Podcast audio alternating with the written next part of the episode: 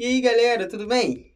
Estamos começando mais um microcast, ou melhor, o primeiro, é, para fins didáticos, mas quem sabe no futuro. E aí, Bruno? Então, nós vamos falar sobre a microbiota. Trouxemos três alunos do curso de Química para falar aqui para vocês. Primeiro, Elton. Bom dia, boa tarde, boa noite. Meu nome é Elton, sou estudante de Química no Instituto Federal Fluminense, campus Itaperuna, e é um prazer conhecer vocês. Verônica. Verônica, estudante de Química, dezenove anos, eu tô aqui pra gravar esse podcast pra vocês, falar de, sobre microbiota. E Tati? Eu sou a Tati, também de Química, e eu vim aqui falar pra vocês sobre a microbiota. Então, pra começar, Elton, fala pra gente o que é microbiota. A microbiota é um conjunto de micro-organismos que habitam um ecossistema. No caso, eles são bactérias, protozoários, fungos e vírus, que geralmente têm funções importantes na decomposição da matéria orgânica e na reciclagem de nutrientes. A gente tem exemplos da microbiota na nossa boca, a microbiota chamada de bucal indígena, a microbiota no nosso intestino, que é a microbiota intestinal, e a microbiota na nossa pele.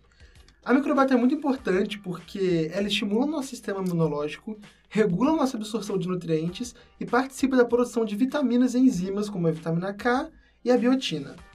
E ela também produz componentes que são necessários para a renovação das nossas células.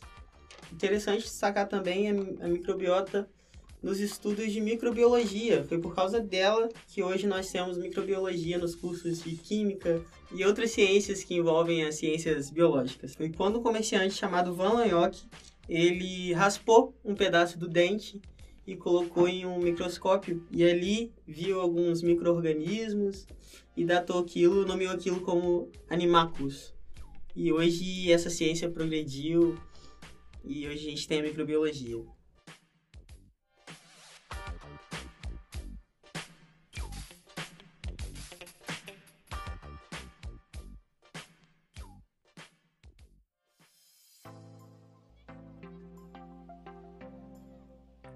Existem três tipos de microbiota que a gente pode nomear como as principais: a bucal, a intestinal e a da pele.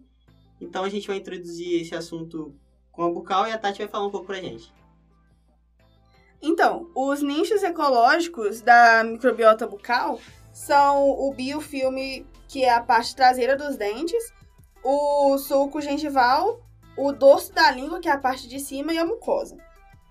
Então, essa microbiota ela pode ser adquirida poucas horas após o nascimento de uma criança, que são o Streptococcus salivarius e Streptococcus mitis. É, o nascimento dos dentes induz os novos habitats, onde fixam-se os Streptococcus mutans e os sangues. Nichos com a ausência do oxigênio induzem a mudança gradual da microbiota. Então, gente, os habitats que apresentam condições favoráveis para a microbiota são os que possuem tensão de oxigênio, a disponibilidade de nutrientes, ambientes para colonização, é, estruturas amolecidas como as mucosas e superfícies rígidas como os dentes. Então, pessoas com estresse, diabetes, leucemia e que fazem quimioterapia, eles possuem o maior risco de infecção. Os fatores como temperatura, pH da saliva, qualidade da dieta, higiene bucal, mastigação, influenciam na aquisição e o equilíbrio das microbiotas. Uma curiosidade é que a saliva possui quarenta e três milhões a cinco vírgula cinco bilhões de bactérias por ml, que são em média setecentos e cinquenta milhões por ml. Você aí que tem nojinho de dar beijo na boca, você está totalmente certo. Sabe qual é o nome disso? Intercâmbio de micro-organismos. Ai, mano.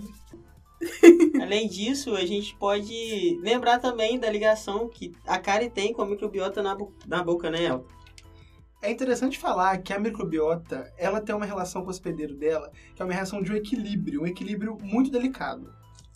Quando a gente come muito carboidrato, a gente acaba estimulando a proliferação da microbiota bucal. E esses micro-organismos, eles produzem muito ácido, eles deixam o pH da nossa saliva muito ácido. E esses ácidos que são produzidos, eles vão atacar os nossos dentes e é onde surge a, a famosa cárie, como a gente conhece. Esse desequilíbrio, ele não acarreta somente as cáries, ele pode acarretar também o mau hálito. Provavelmente, alguém já teve ou tem um amigo ou um conhecido que tem, vamos supor, uma boquinha de fósforo. Aquela famosa boca de cemitério, de cemitério, escorre, né? Chorume. Todo mundo tem. Meu amigo, se você não tem, desculpa, mas essa pessoa é você. Então, galera, vamos continuar. O segundo tipo que a gente vai falar aqui pra vocês hoje é o intestinal, e o Elton vai falar desse pra gente. É, a microbiota intestinal, ela se refere à população de micro-organismos que habitam o nosso trato gastrointestinal. Esses micro-organismos, eles produzem vitaminas e nos protegem contra a colonização de agentes agressores. Uma vez que eles estão habitando o nosso trato gastrointestinal, os agentes agressores patogênicos não vão conseguir se fixar ali. Um adulto, ele tem cerca de um a dois quilos de microbiota no seu corpo, que é muita coisa. E eles são considerados por muitas pessoas como um dos nossos órgãos vitais. O desenvolvimento da microbiota intestinal, ele começa bem cedo, logo quando a gente nasce. E como ele acontece? Quando a gente nasce, principalmente por parto normal, é, a gente tem contato com o canal vaginal da, do nosso progenitor, da nossa mãe. E nesse contato é quando a gente consegue os primeiros micro-organismos que vão compor essa microbiota. Isso é, mais, isso é mais um indício de que o parto normal, ele causa benefícios maiores do que uma cesárea, por exemplo. Como tu falou, quando o bebê nasce, ele tem contato com o canal vaginal da mãe, então ele... ele contrai, de certa forma, esses micro-organismos, é, formando a, a microbiota do bebê.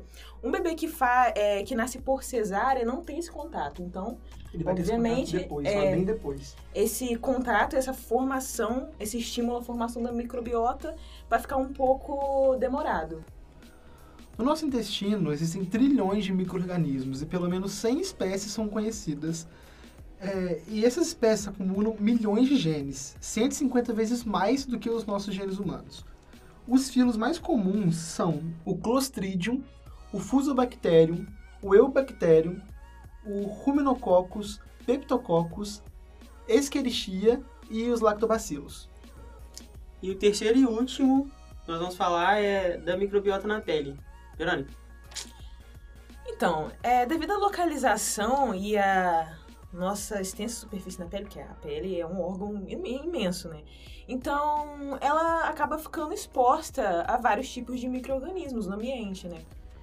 Então, assim, a pele do, de nós, seres humaninhos, ela, ela fica colonizada por diferentes tipos de bactérias e fungos, e pessoas têm diferentes tipos dessa micro, concentração dessa microbiota por centímetro quadrado. E essa microbiota, ela fica dividida entre microbiota transitória e microbiota residente.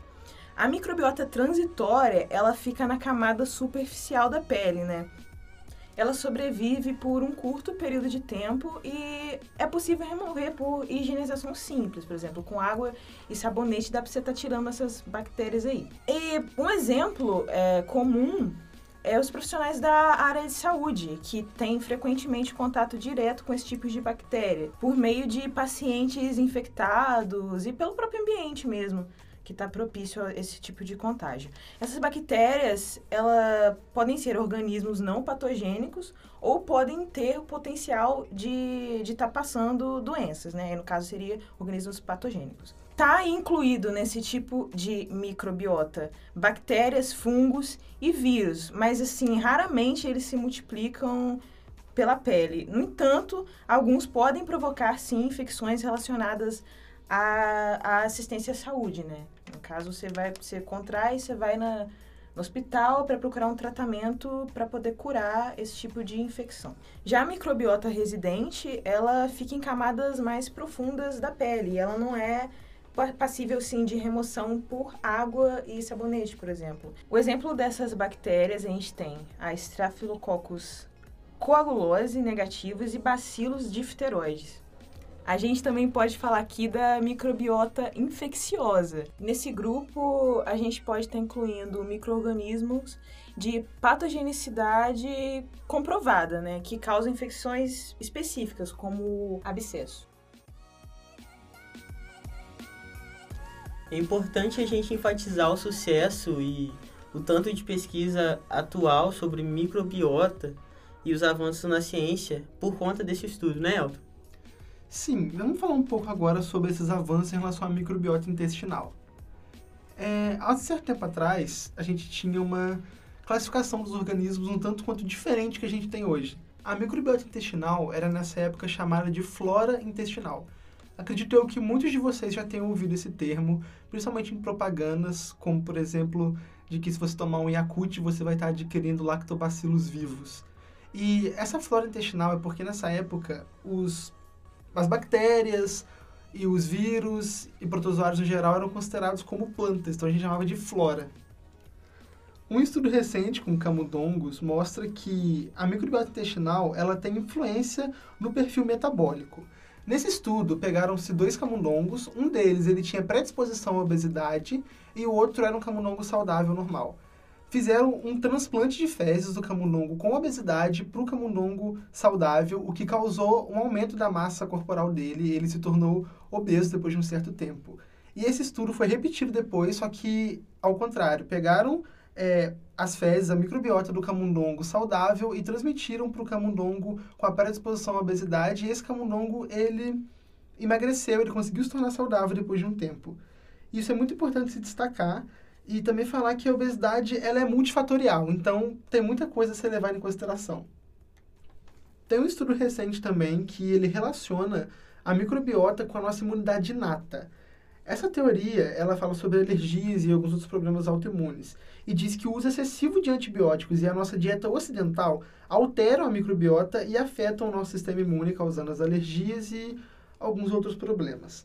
É muito importante a gente destacar que a microbiota serve ao nosso corpo como um programa de treinamento para o sistema imune. Então, galera, a gente já está encerrando, mas antes da gente encerrar, só recomendar um desenho para deixar bem lúdico, Rick e Morty, na segunda temporada.